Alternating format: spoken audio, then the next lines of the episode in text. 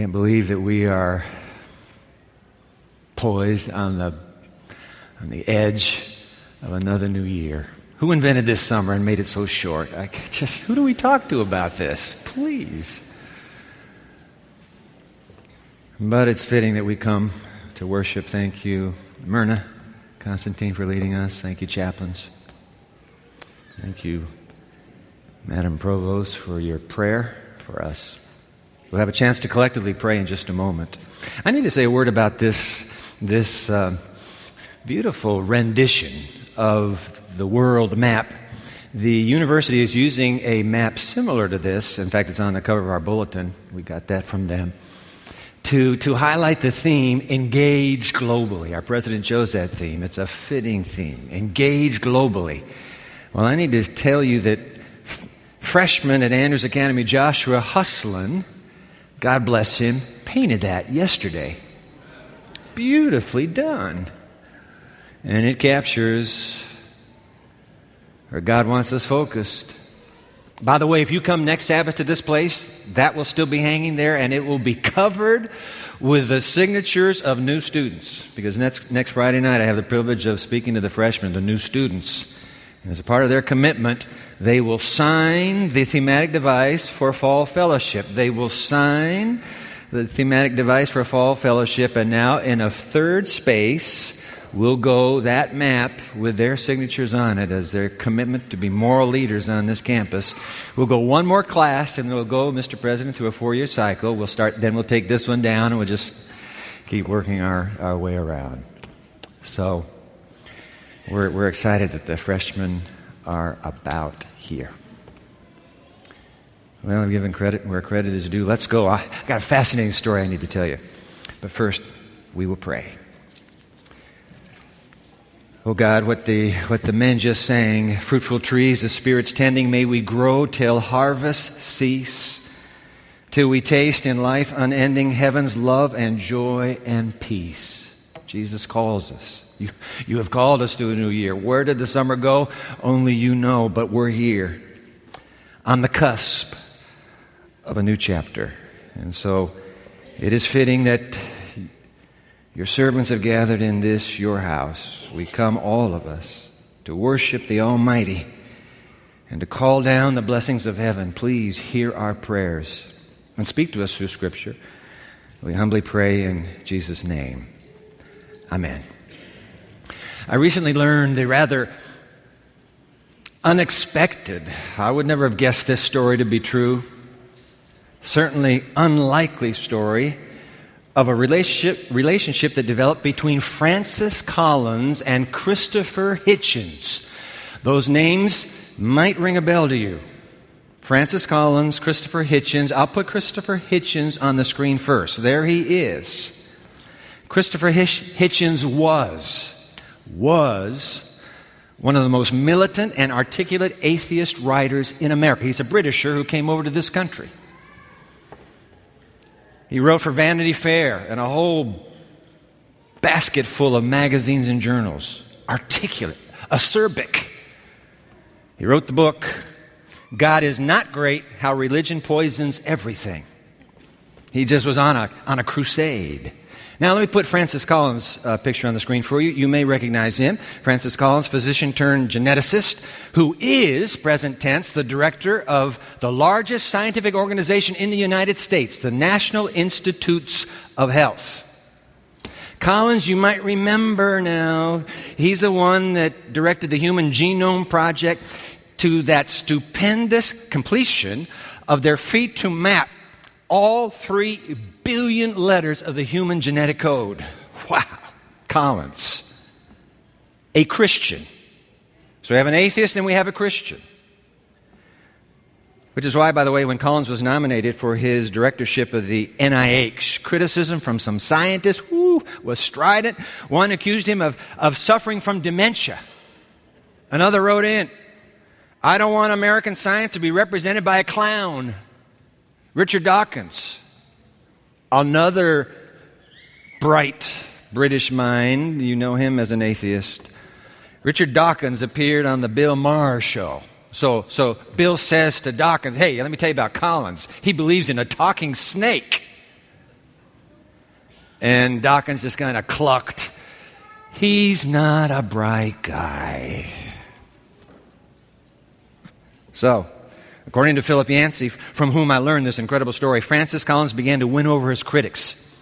Yancey writes, As I have watched his career, Collins, one thing impresses me more than his many achievements how he treats his opponents. How do we treat people who differ from our own convictions? Hmm. Collins, on his periodic visits to Oxford University in England, has tea, has tea with Dawkins. They've been meeting again and again. Collins used the same strategy with Hitchens. They began to meet regularly. And then Hitchens developed esophageal cancer from his, as he confessed, excessive smoking and drinking. Collins learned of the cancer, and these are Collins' words as NIH director, I approve many government funded research grants, and I know about some rather cutting edge approaches based on cancer geno- genomics. And so, according to Yancey, Collins began to meet with the Hitchens family again and again and again, examining different medical protocol. What can we do to kill this thing? Christopher Hitchens lived with his cancer for about a year and a half and chronicled his battle in a rather regular column in Vanity Fair. In one of his last columns before he died, he talked about Francis Collins with this tribute. I have his words here describing Collins as, quote, one of the greatest living Americans. And, he went on, our, speaking of his family, our most selfless Christian physician. Christopher Hitchens died. No deathbed conversion. And yet he died in the care and compassion of one Christian scientist and physician who apparently considers it his mission to represent the love of God on this planet. Blessed reciprocity. Freely you've received, freely give. Seems to me that would be a rather appropriate description of a Christian Adventist university. Freely you have received, and oh my, have we.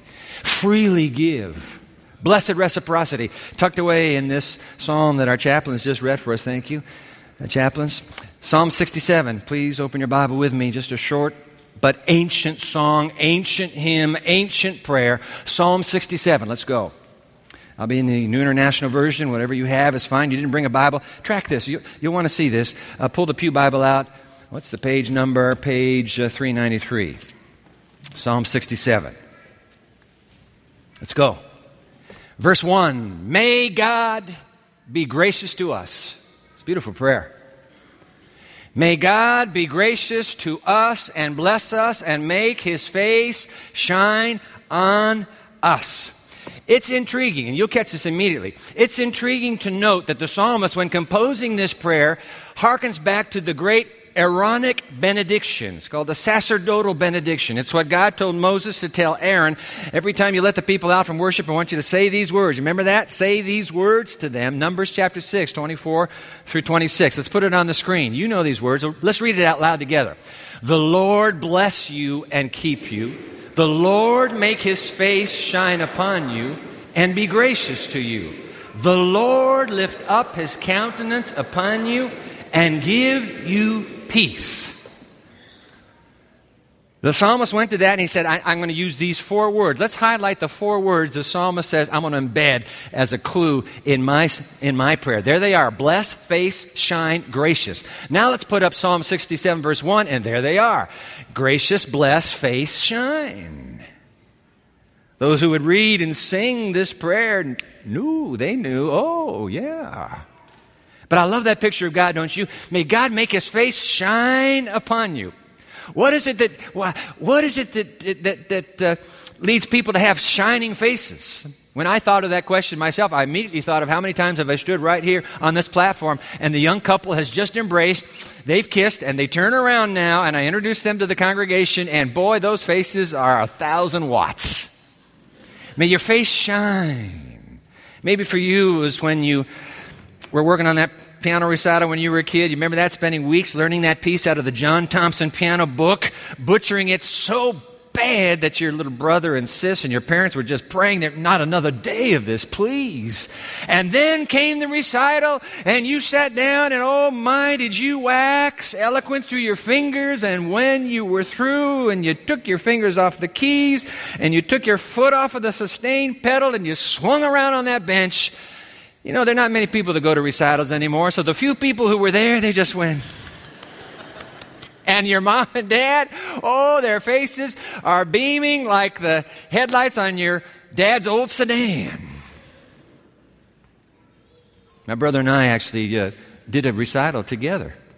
My mother said, I want you boys to play a piece. We're going to have all the missionaries over to our house. We're going to have, she was giving lessons to some of them as well. We're going, to, we're going to have all you kids play a piece. And I want you boys to play March Militaire. Great piece, isn't it? You remember it? Dun dun dun dun dun dun dun dun dun dun dun dun dun dun dun dun dun dun dun Anyway, it's four hands. Greg's two hands and my two hands. I'm bass clef, he's treble clef. Four hands, so we practice every day. It's actually five hands. Mom coming up. Come on, guys, work on this. As a five hand piece. March Militaire. Anyway, the day, the day of the, this is true story, the day of the recital, so we're sitting down in our own living room the models of decorum for all the missionaries and kids who were there. And we start playing. As brothers, we always knew that when you're practicing, you never touch. You never touch each other. Don't touch each other on the seat. Don't touch each other this way. Just play your part and stay in your corner. So we're going along, and I don't remember which of the brothers touched the other, but it was all an accident. It was probably me who touched Greg. So, and Greg is there thinking,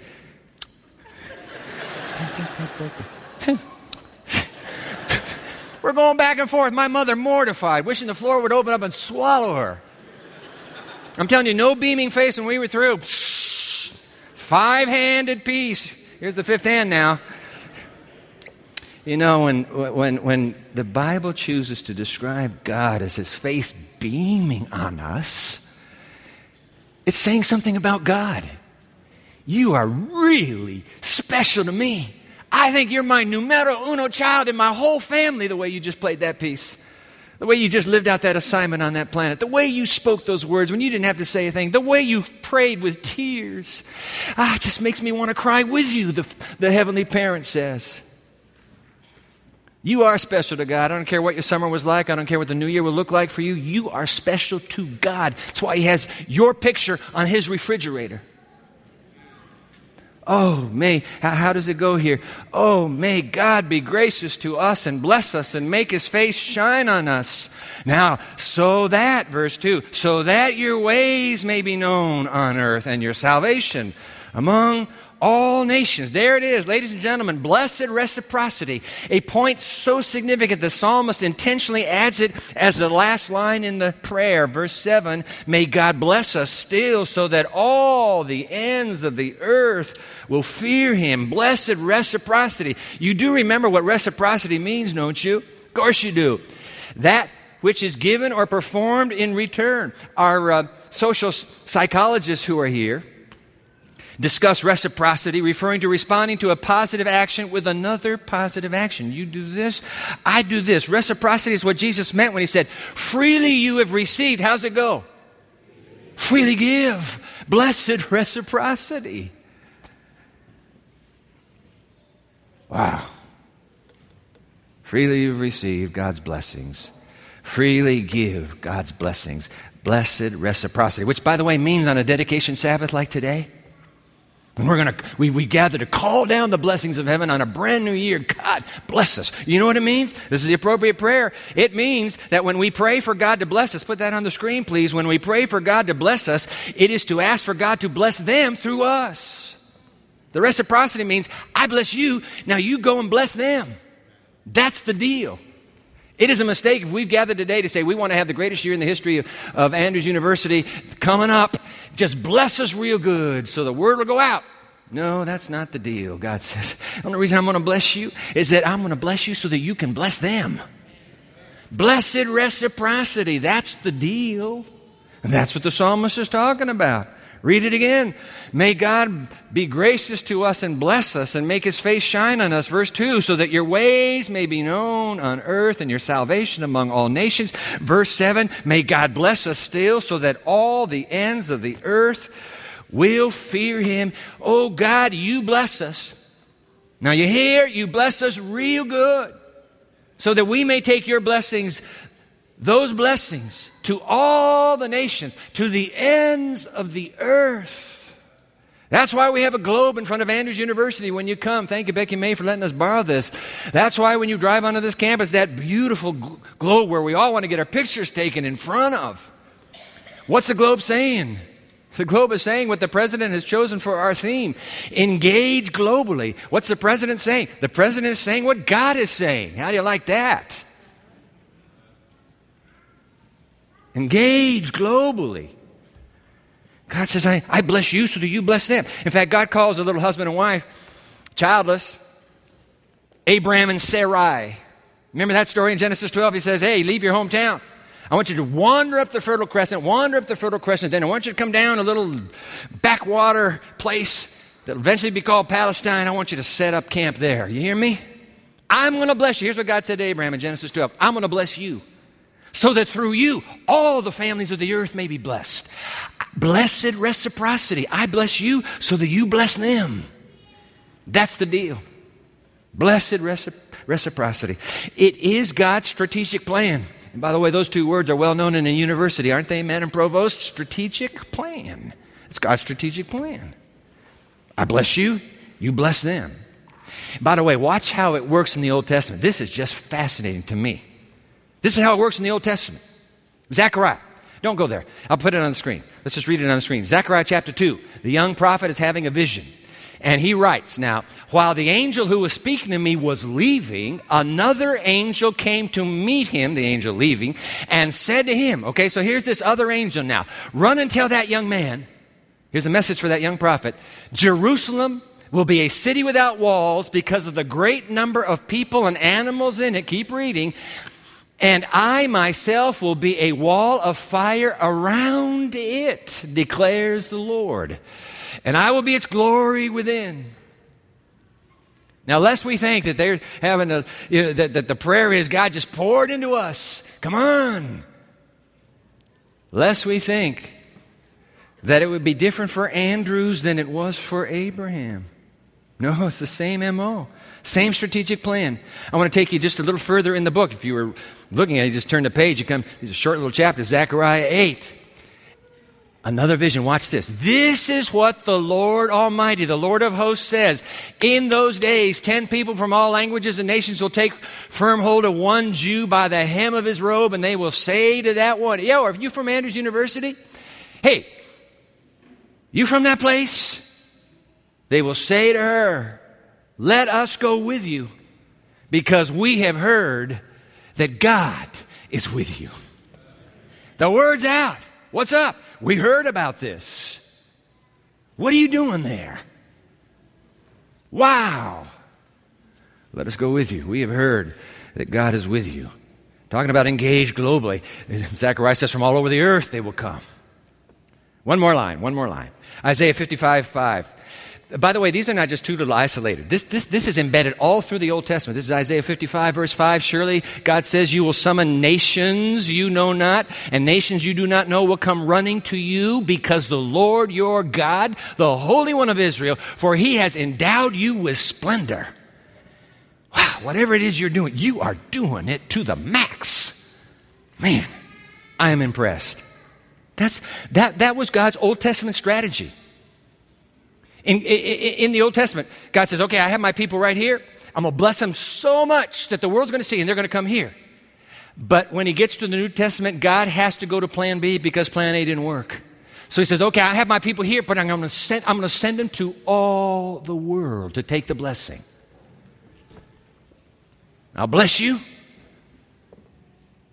And then you bless them. Put that sentence one more time on the screen to pray for God to bless us is to ask for God to bless them through us. That's the deal. Blessed reciprocity. Engage globally. Do it to the world. By the way, that's precisely why our mother institution, Battle Creek College, anybody remember her? Battle Creek College. By the way, 19, uh, 1874, the first building was dedicated 1875, exactly 140 years ago this year. Our mother had her first college building. Well, you remember in, um, what was it, uh, 1902, Battle Creek College, a little five foot three lady said, Hey, get out of that place, go down to a little obscure backwater village called Berrien Springs, and you do it out there in the country. And Battle Creek College became Emmanuel Missionary College. 1960, Emmanuel Missionary College became Andrews University, and here we all are from the whole world. Our president was saying in his State of uh, the University address on Thursday. I mean, you want to talk about the world coming to Andrews? The numbers are just look. Look, when you walk out of the church, there are all the flags. They're coming. But Andrews University not has the, the, the strategy is not only to get them to come to us. The strategy strategy is to get us to go to them as well. You can't engage globally only here, you got to engage globally out there. Ah, so I came across some provocative, you've probably said, seen this before. I haven't. Some provocative words that describe God's vision for Battle Creek College. Here we go. This little five foot three uh, lady, she wrote these, and they're all within three pages of each other. So I'm just going to put up one sentence per slide.